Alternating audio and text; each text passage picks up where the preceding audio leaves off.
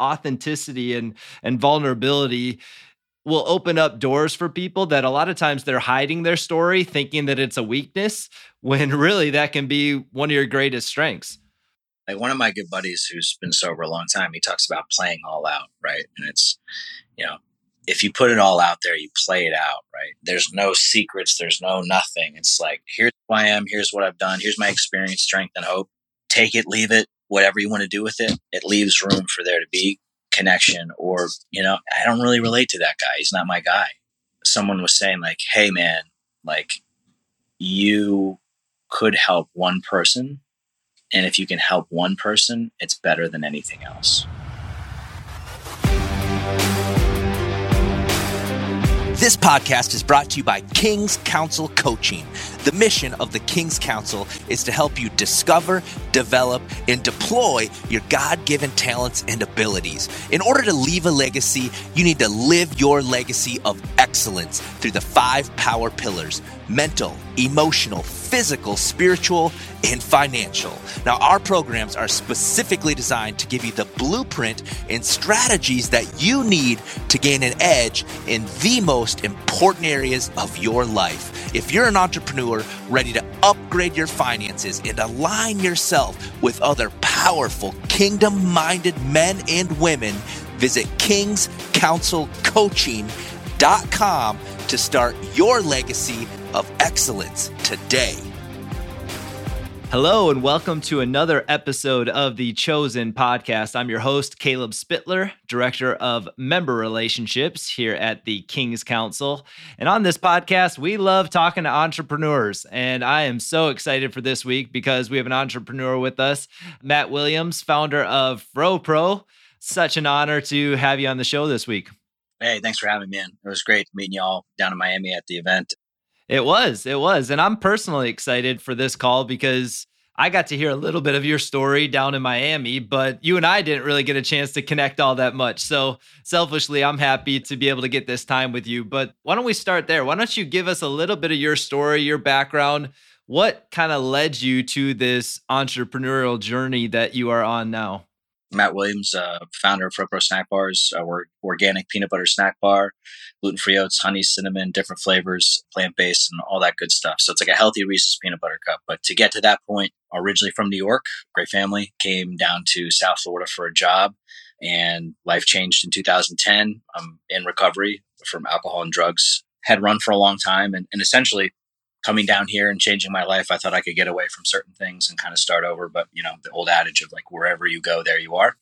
And ended up down here with a choice. And I never really thought I had a choice before, but I had some really good people in my life. And they, they basically said, you know, Matt, here's an opportunity for you to get some help. You've asked for help finally, and here's the opportunity. So either run or accept the help that you asked for because we're going to give it to you and I embarked on a journey on May 17th, 2010, um, in sobriety and rediscovering my faith and what I believe to be a higher power and kind of just like a whole life change. It's like they say you have to change one thing, you have to change everything. I was just on so many levels of a bottom, right? Like physical, spiritual, emotional, financial, any bottom that you could experience, I finally experienced all in one shot you know like the little things here and there that were spread out over the years didn't really like have a significant impact and really didn't like kind of shake me awake until that last one. So yeah as a result i, I started over at age 28 i couldn't teach anymore. I couldn't coach anymore. Uh, fortunately I, legally i didn't experience thankfully a lot of things. I didn't uh, experience having any type of felony. It was very close for a lot of things. Just years of poor choices compounded. Able to kind of start over. I thankfully didn't have to go to jail but uh, entered into a treatment program and just took suggestions. Uh, I took suggestions from people that had lived like me at one point and followed whatever essentially that they said because they had my best interest at heart and they loved on me when I couldn't love myself. And I started over and and from that I had a little they call them like kind of recovery jobs, like nothing too stressful, nothing over the top that would overwhelm me. So I could really focus on recovery. And that recovery was, you know, there's certain fellowships and there's certain things that people do to get sober and I have mine, but it introduced me to reintroduced me, I should say, because I grew up in a house of faith and kind of got reintroduced to what I turned my back on. So it's a crazy journey. And uh, from that, just started making these little snack bars because I was biking everywhere around South Florida and sharing them with people and little opportunities here and there allowed me to share them with some people that were in a position to kind of guide me and say, hey, this is good. You should probably do something with this. So, again, following suggestions, listening to those around me. You know, we started, essentially, I said we, now it's my wife and I, but I just started making bars and sharing them with people and getting honest feedback and just slowly chipping away. And that was in 2011 when that kind of took off. So I'd been sober for a little period of time and just kind of just been chipping away, working hard, putting in the effort. Was told early on, and this is like a broken record. So anybody that heard my story before, it's like I'm in the effort business. I'm not in charge of the results business. You know, wake up every day. I have my same morning routine, which I'm sure we'll we'll touch on. But you know, the result is sitting in a in an amazing business that I get to run with my wife we have just an amazing community of people, of like minded people in and out of recovery, doesn't matter, but uh, just a tremendous community here in South Florida of people that work really hard, support each other, show up for each other. You know, we're just super grateful for the opportunity to have FroPro be what it is today because of the community of people that we're in. Hmm. So powerful. So you said that there was a moment where you were kind of rock bottom in a lot of different areas. How did you come to that realization that okay my life is not looking like how i want it to look? Was there a moment that you kind of had this aha moment or this awareness moment where things changed for you? I share this in kind of when i tell my story with people that are struggle with drugs and alcohol i just kind of ask this question have you ever been in a place where when you are kind of coming to or waking up you hope you're not where you're at hmm. i was there and i was in gun club which is a jail fully jumpsuited from previous night's activities. And I literally woke up and I just, I couldn't believe where I was. I was wearing the mm. jumpsuit. I kind of had a faint recollection of what happened, but not really. But like the dried tears and snot bubbles, and just like, you know, I was on a cot and I sat up and I'm surrounded by all the, everybody else was wearing the orange jumpsuits. I'm in a giant, it's not even a drunk tank. It's, I'm in actual jail, like two floors, beds, cots, bathrooms, and like guards. Mm. It's the first time I had been in that situation, that serious situation. And that was the first time I actually cried out, like, I'm sick and tired of being sick and tired. I need help. You know, at that time on the bed, just like saying that to myself, there's no one else around. This is the first time I ever said it. it was the first time I wanted help. I need help. I don't know what I'm doing. I'm scared. I don't really want to live. Because I knew kind of as I was coming out of that stupor, that drunkenness, and that I'd overserved myself incredibly the night before. Like again that recollection and then you go through the process going in front of the judge and understanding what happened. And, and, i was so sick and tired like i didn't care what they said like i deserve to die deserve to be put away. And this is again i'm a teacher and a coach and i love all that stuff but i was just so empty inside and just so void of any like connection to anything and anyone that cared for me that i was just like i don't care what happens but i did ask for help that was the moment. And again, I, I, share that with people because it's like before, like little things, like, you know, I get a DUI. Okay, we'll figure it out legally, you know, lose some money or like lose my wallet. Okay, we'll figure it out, you know, like lose a job. Okay, like I can get another one. But it was the first time all bottoms had kind of been like, so it was all of them were checked off at one shot. And I just knew what I was facing and I was finally done. Looking back on it now, do you feel like there's a reason that you were abusing substances or something that you were trying to fulfill? You know, I've had that conversation. My brother's a pretty spiritual dude, and he likes to call it God's sense of humor because he's like, it's funny that you made your way down there, or I should say, your journey led you down to a place where there's people that get sober. And I didn't really have any idea of what that was down here. Like I knew a couple buddies that were sober, but I was still doing my thing.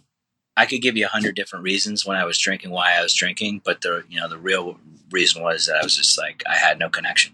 I had no understanding of my purpose, everything that I had worked really hard for in grad schools and masters and all this other stuff and tutoring and mentoring and all these things. Like I did them because I enjoyed them, but I also did them so you couldn't tell me I wasn't working hard.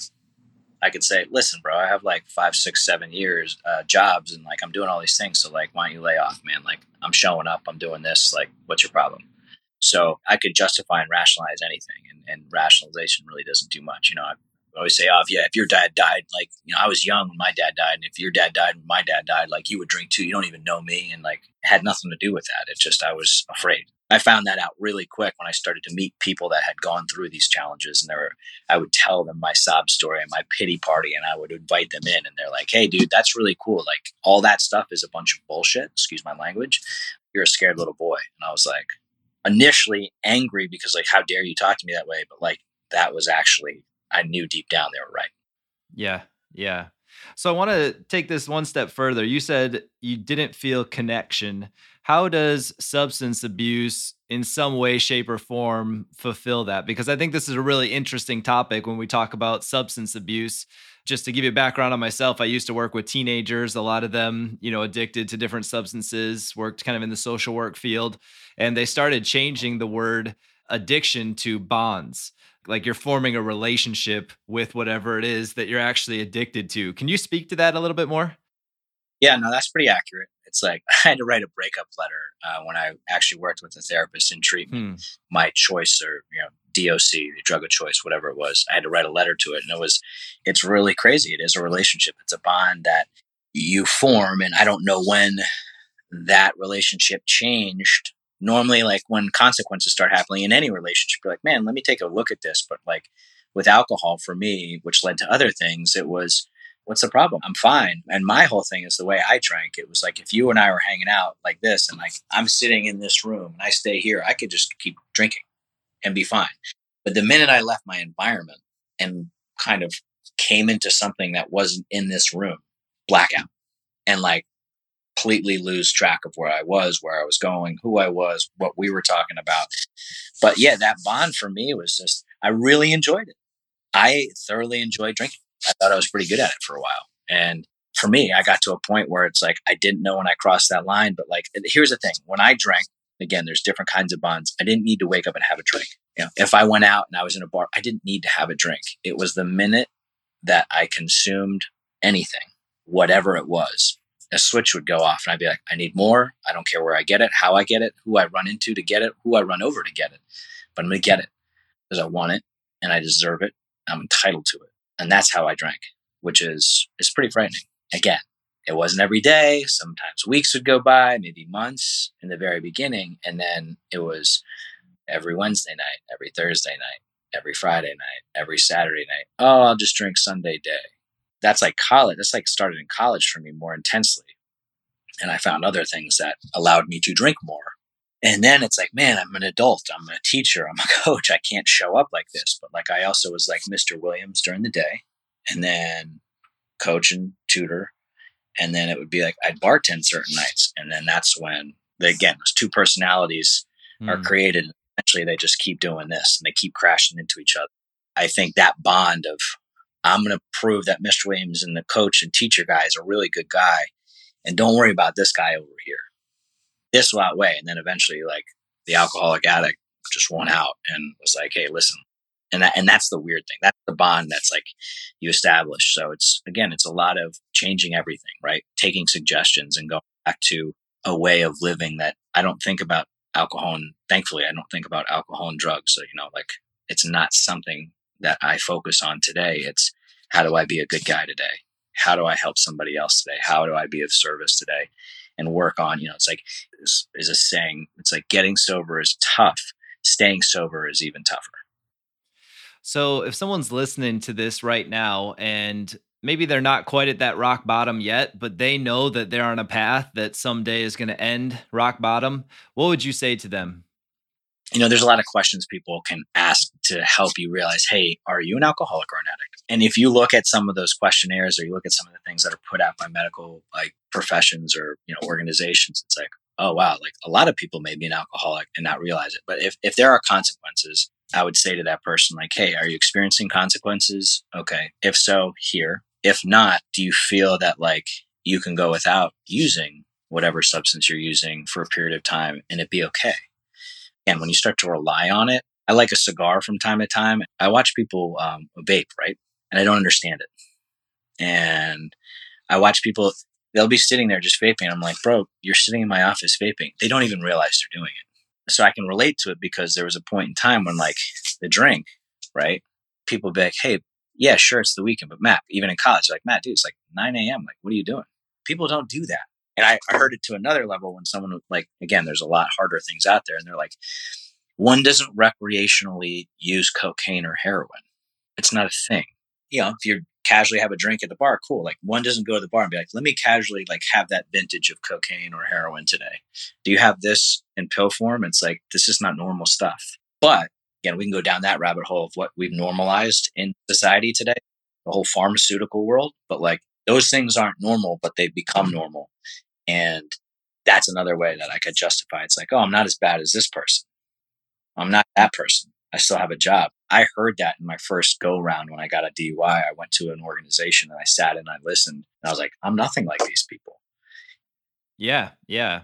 Mean, one of the things I think I hear you saying, and this would be consistent with different guests we've had on the show, whether we're talking about fitness or your business or substance abuse, there usually has to come a moment of awareness. You know, maybe it's your marriage or or whatnot, where you are able to almost step back from your situation and see where you're at honestly before you're able to start making those steps. I mean, even what you said of you know, if somebody's in that place, a lot of times you would ask questions to help them determine are you actually an addict? Because so often I see people just going down a road kind of with their head down. You know, they just keep taking steps forward down that road without ever picking their head up and saying, man, am I on the right path? Because if I continue on in this road, before you know it, you've gained 100 pounds or you've financially ruined yourself or you're going through a divorce or whatnot. And people feel surprised by that. They feel like, whoa, how did this happen? How did I get here? But if they look back, they were actually on that path for, you know, oftentimes years. Absolutely. So, one of the things about your story that I found different than a lot of entrepreneurs that I talk to is oftentimes entrepreneurs will say that they have this vision of this is what I want my business to look like. Like, I wrote down exactly, you know, I'm going to sell this many protein bars by this year or whatnot. And when you were sharing your story, it almost seemed like, I don't want to say you stumbled into it, but it was like one step at a time where you're like, I just made them for myself. And then I shared them with some friends and then they told me to start selling. So I sold one. Can you describe that journey? Did you start with a vision? What did it feel like for you as you were getting started? You know, I worked some of these recovery jobs and I was fortunate because, you know, it's a small enough town where people like knew what was going on with me, but there were certain people that didn't. But some people that knew and didn't care and said, Hey, you're a good guy, man. I'm gonna give you a chance. Cause like the girl I was dating who's now my wife was like who vouched for me and like they knew her for years. And I just remember sitting in there and I just, you know, I was at a job and working for this great family. They hired me because they didn't need somebody, but they hired me to help me out. And I wasn't making a ton of money, but it was like, hey, Matt, here's a project on Monday. You have till Friday to finish it. I'd finish it Tuesday, hand it, and they'd be like, okay, just like sit over there and like, you know, do whatever and just like help if you need. I'm like, okay. So it's like I'm showing up, but I start to be able to make plans. I start to do things. So it's again, I'm just like online. I'm, I'm at a computer doing work for them, and I just start, you know, like done with what I'm doing. So I'm just like looking stuff up and I'm reading and I'm like researching. But like I had this thing, I was making this bar. And again, I wasn't in the food business. I wasn't a chef. I wasn't anything else. I wasn't like, I'm to start a business. So the feeling was, is I like this selfishly. I enjoy this and I think other people will too. So I'm just going to share it with them because, like, I'm not going to go in and like jam it in your face, like, eat this. I want your opinion. I just would have it, and they're like, you know, you're in shape. Like, what are you eating over there? And I was like, oh, I just like make this peanut butter snack bar. And like, oh, let me try it.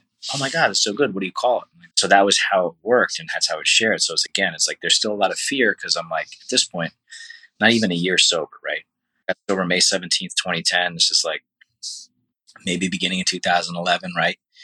And I'm starting to get a little confidence of like, okay, I am an alcoholic, I'm an addict, and I'm just trying to do this, you know, like here I am. And it was just like that consistent sharing and that consistent, like, you know, hey, yeah, you know, like this is this thing I made. And, and then eventually, like, getting in front of people that I, I had access to a gym that I started to help out at and like donate kind of like time and just like, hey. And then once I kind of got in there, I was like, hey, do you mind if you share this with the members, but I don't want them to know it's me because I want honest feedback. And I was embarrassed because, like, if someone was like, "This sucks," I would be like, Ugh.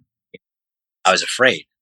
One lady was like, you know, asking the guys about it that ran the gym, and and they were like, "Oh, well, like," and I said, "Yeah, it's fine." And she came and she said, "Oh, did you make this?" I said, "Yeah," and then she said, "I'd love to eat it, but you know, at the time I was making it with like whatever I had in the house, like whey protein, like a bunch of kind of like not junk, but like that's all I had.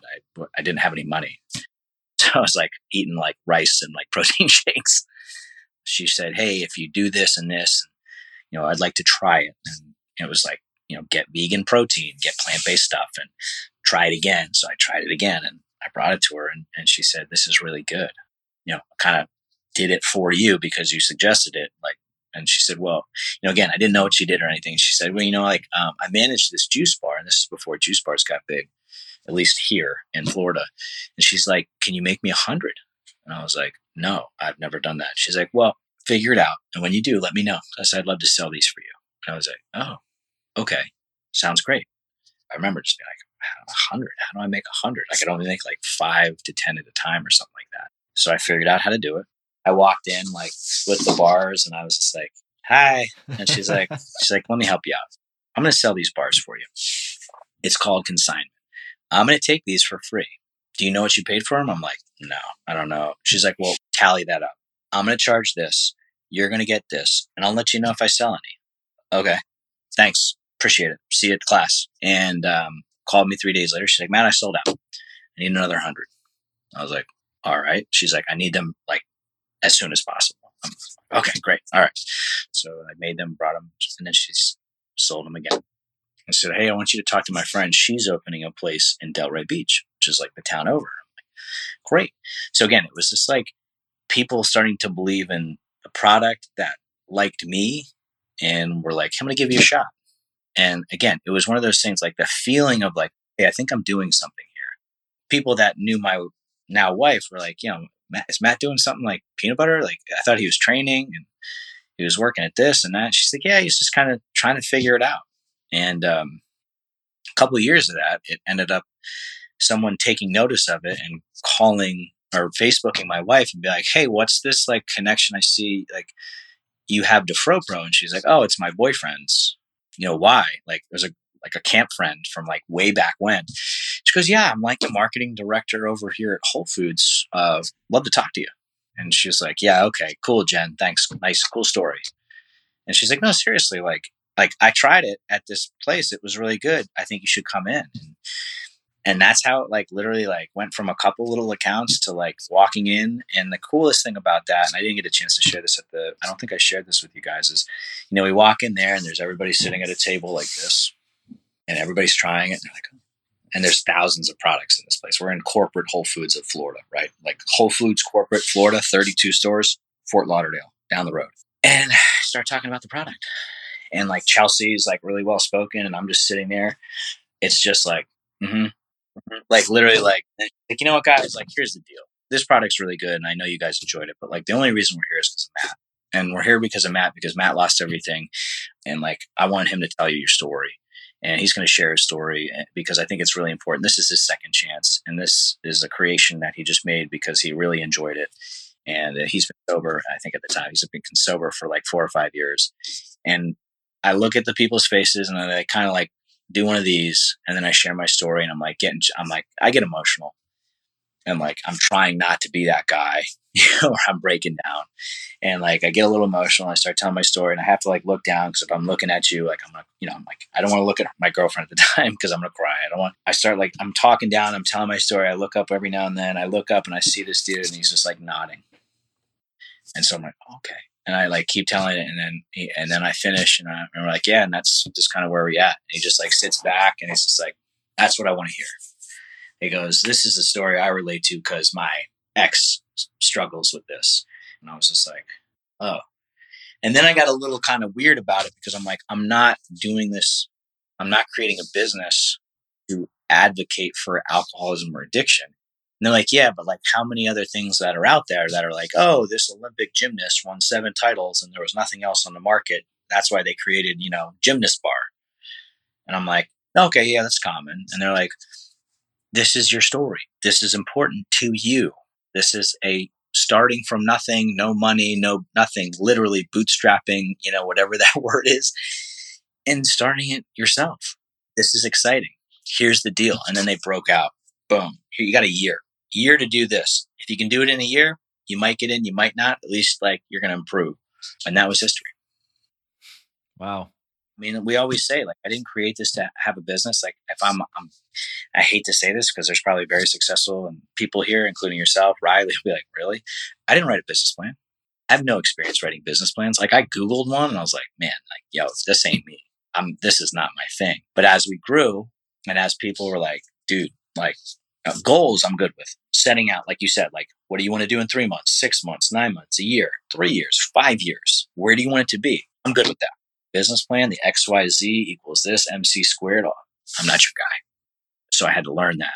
And then as I started to build this, that's when Chelsea was just like running a different company and in the jewelry business and worked her way up to running this company and was like, I really want to help you. And I'm like, I don't even know what that looks like. Like you make a really good salary and like, you know, we're paying for everything and like I'm still paying off debts. And at that point I think we were engaged, you know, actually no, I think we're already married. And like I said, I mean, that's a really scary thing because again, I still train, I have a gym and we have all these other things, but like she was able to come in and, I, and that's why I say the game changed is like my wife's a rock star and she's just really good at the things that I'm not. You know, the uh, the daily operations, the financials, the plans, the this, that. This is me, right? I could go out on the road and sell and talk to people about life and talk to people about. I could go out on a business trip and be like, "Hey, I want to try 20 new stores and not get one and just be excited about meeting people, right? Because I love that. That's my thing.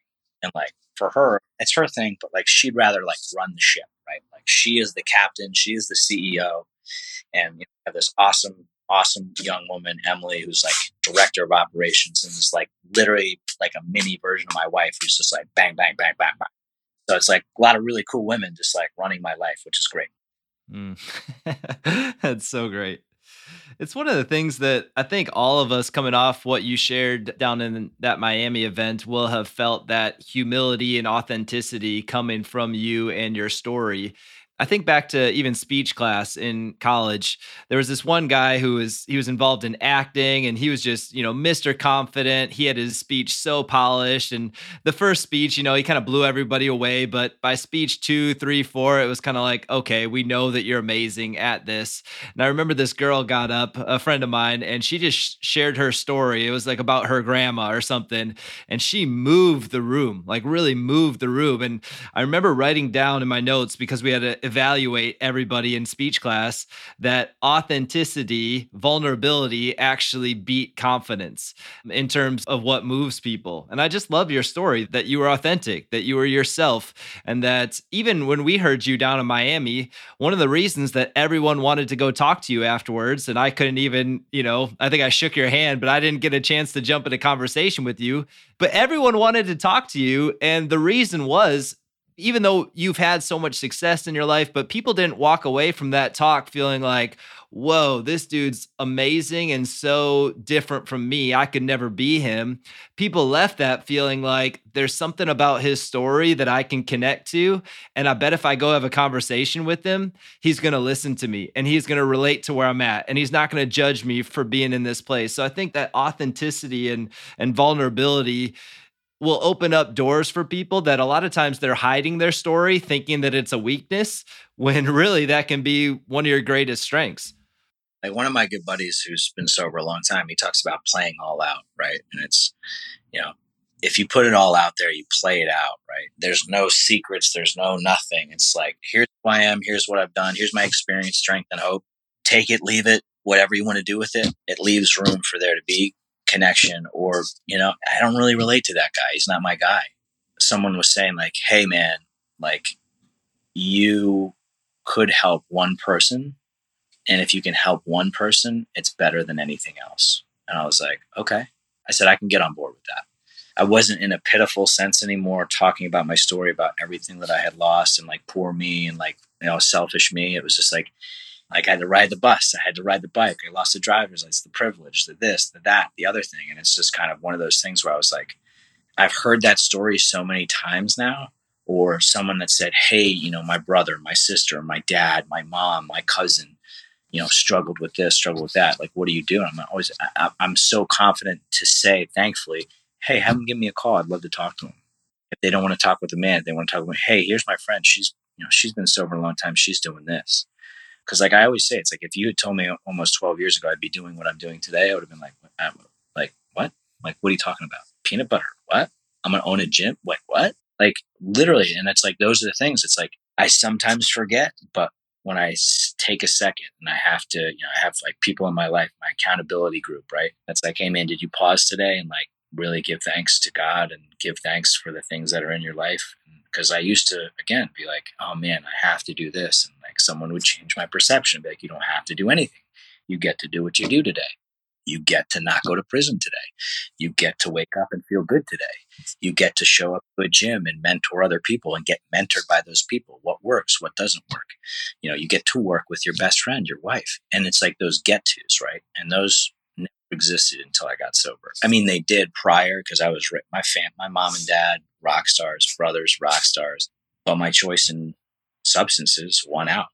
And like I damaged years of relationships that I'm still working on today and still rebuilding today. And I can never look at my father in the face because he passed in my use. But it's a daily amends, right? It's a daily living of being the best version of myself and acting in accordance with the things that I learned and the principles and spiritually that I'm supposed to do that today. Not necessarily want to do it all the time because it's really hard work. When I surrender and I get to do all that stuff, it's like man, it's so much easier than fighting and, and, and just being like exhausted all the time. It's a different message than what we hear a lot. You know, a lot of times we hear hustle, grind, you know, it's almost like people don't enjoy their life as opposed to that gratefulness of, I cannot believe how blessed I am that I get to do these things. And I think it's more sustainable because, you know, you can grind, hustle, grind for six months, a year, whatever it is. But at the end of the day, it can be hard to hold on to that why behind it as opposed to I actually enjoy the process. I'm grateful for the process. I tell people 2 minutes of gratefulness a day will totally change your life. I added that to my morning routine, which we'll have to come back to your morning routine, but I added 2 minutes of gratefulness. I'll tell you what, my marriage, my whether it be business, relationships, it just changed everything. And I didn't even notice it until like 6 months in and I'm like, why is it when I walk in the door, I just want to like grab my wife straight away, kiss her. Like I'm just so, so grateful for her because every single day I'm meditating on how much of a blessing she's been to me. And it's just, it's totally changed my marriage, my relationship with my kids. So I love that. I love what you're saying there. That's great. so what's your morning routine? I'm an early riser.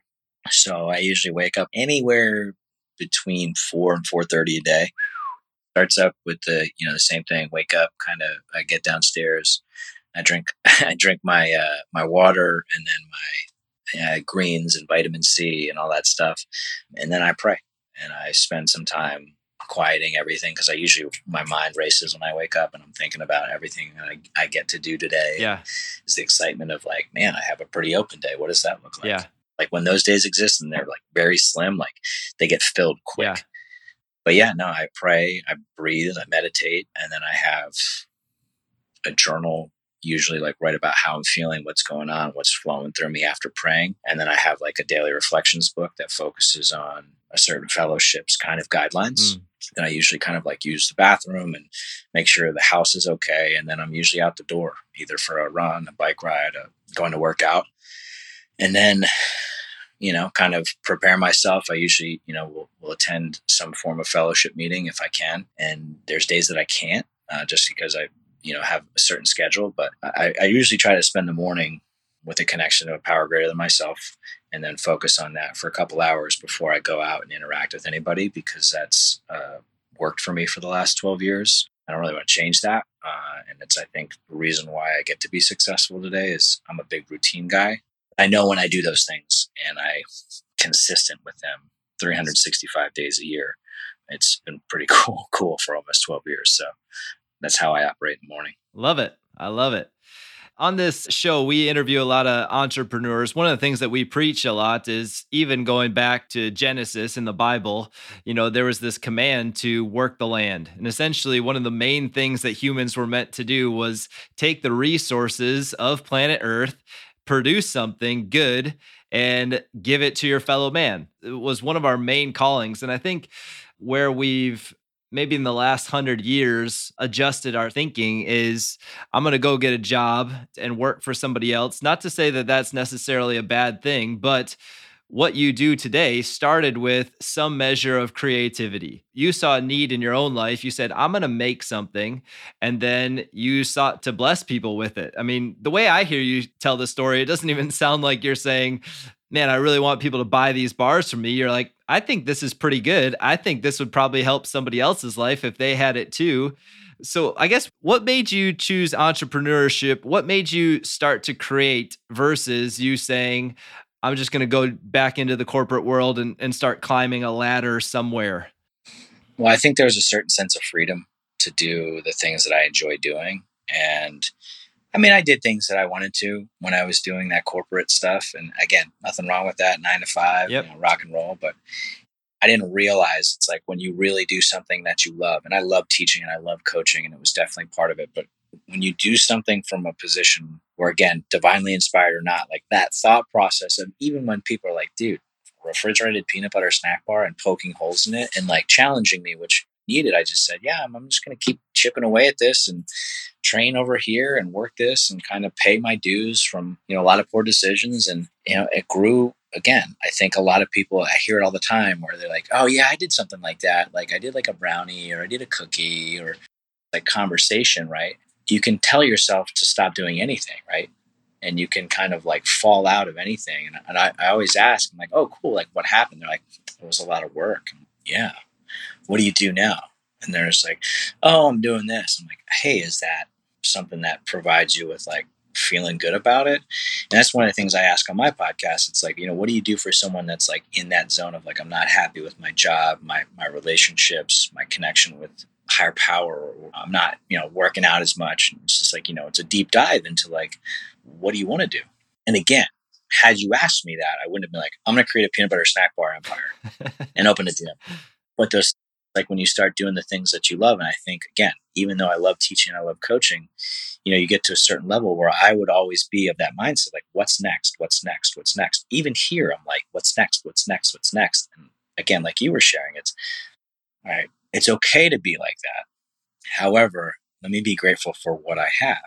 Thank God for that and just like work on those things daily as much as I get. And and that's how I think like anybody should be, right? Like you said, resources of planet Earth and share with other human beings.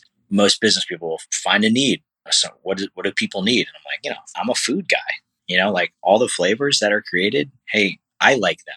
You know, it wasn't like let's research the number of flavors. It's like, hey, I like these. I hope other people do too. And there have been failures and there's been things that, you know, one of our greatest flavors was an absolute mistake. And like complete error. And it became Delray Beach's Whole Foods like signature bar. What do you want to call that? Coincidence? Chance? I don't know. I just know it's like rather than freak out of what money we lost, it was okay, let's figure out how to work with this. And guess what? You know, so I think, you know, changing my perception, like you said, like, or an awareness of like, hey, even taking that ownership as a business owner, even if it's just you and being like, you know, sometimes communication fails. Is it the chef's fault? The cleaning crew's fault? My wife's fault? Our director of operations fault? No, it's my fault.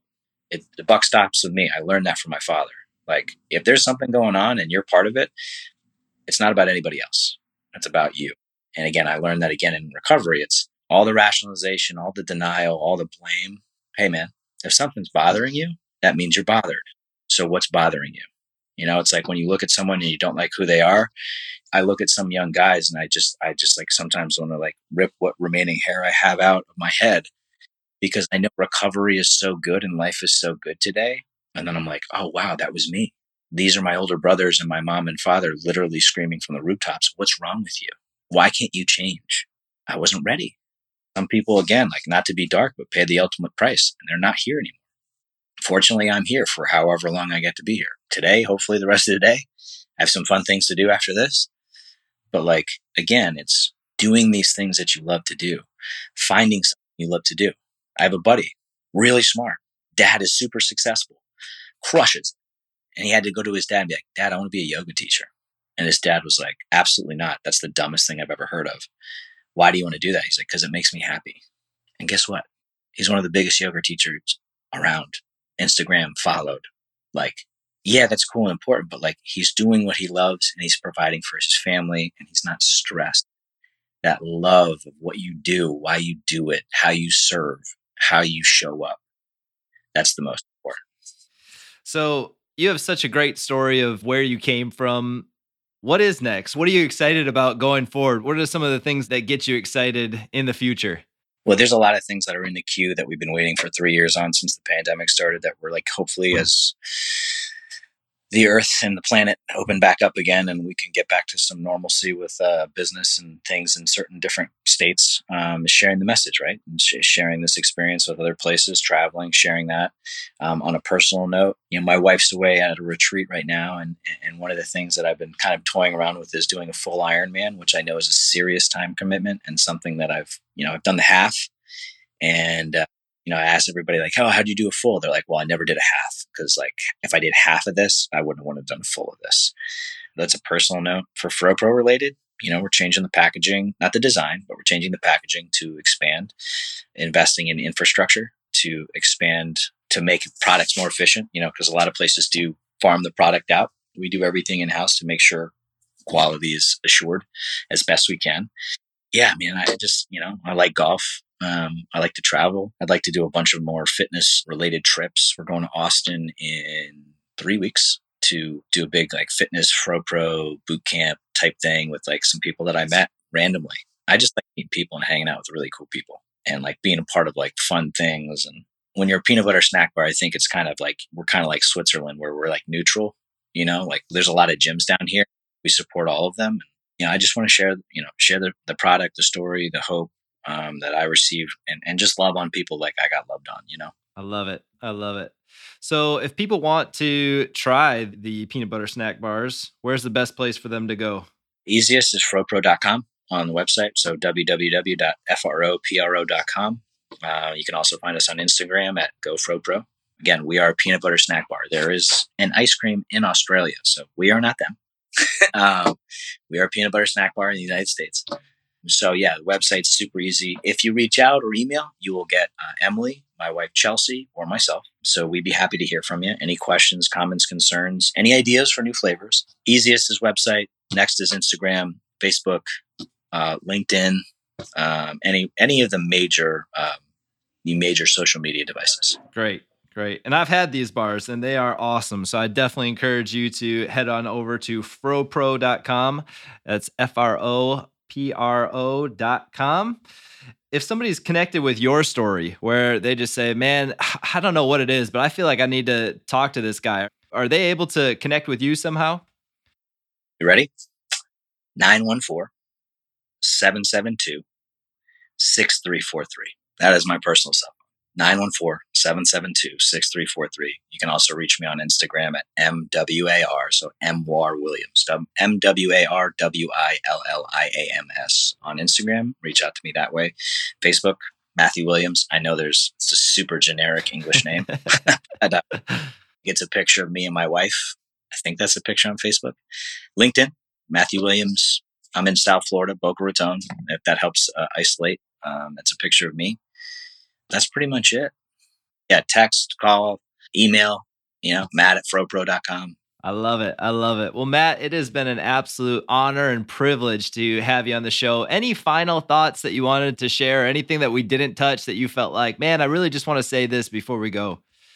Just going to regurgitate what someone shared with me. We're in the effort business, not the results business. Do the best you can every day you get, 100% effort in everything marriage, relationships, business, friendships, finances, whatever you're doing, 100% so you can rest your head on the pillow and all those beautiful results will come and, and just have faith. Mm, I love it. Well, I couldn't say it any better than that. So, well, thanks again for taking the time to be on the podcast today. Uh, if you're ever in the Midwest, I'm in Wisconsin. So hit me up if you're ever venturing into the cold areas.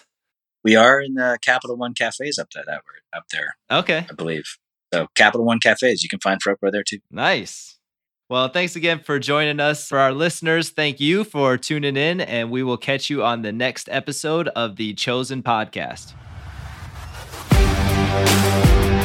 Thanks for tuning in to this week's episode of the Chosen Podcast, powered by the King's Council. If you loved what you heard, give us a follow and a five star review on Spotify and Apple Podcast.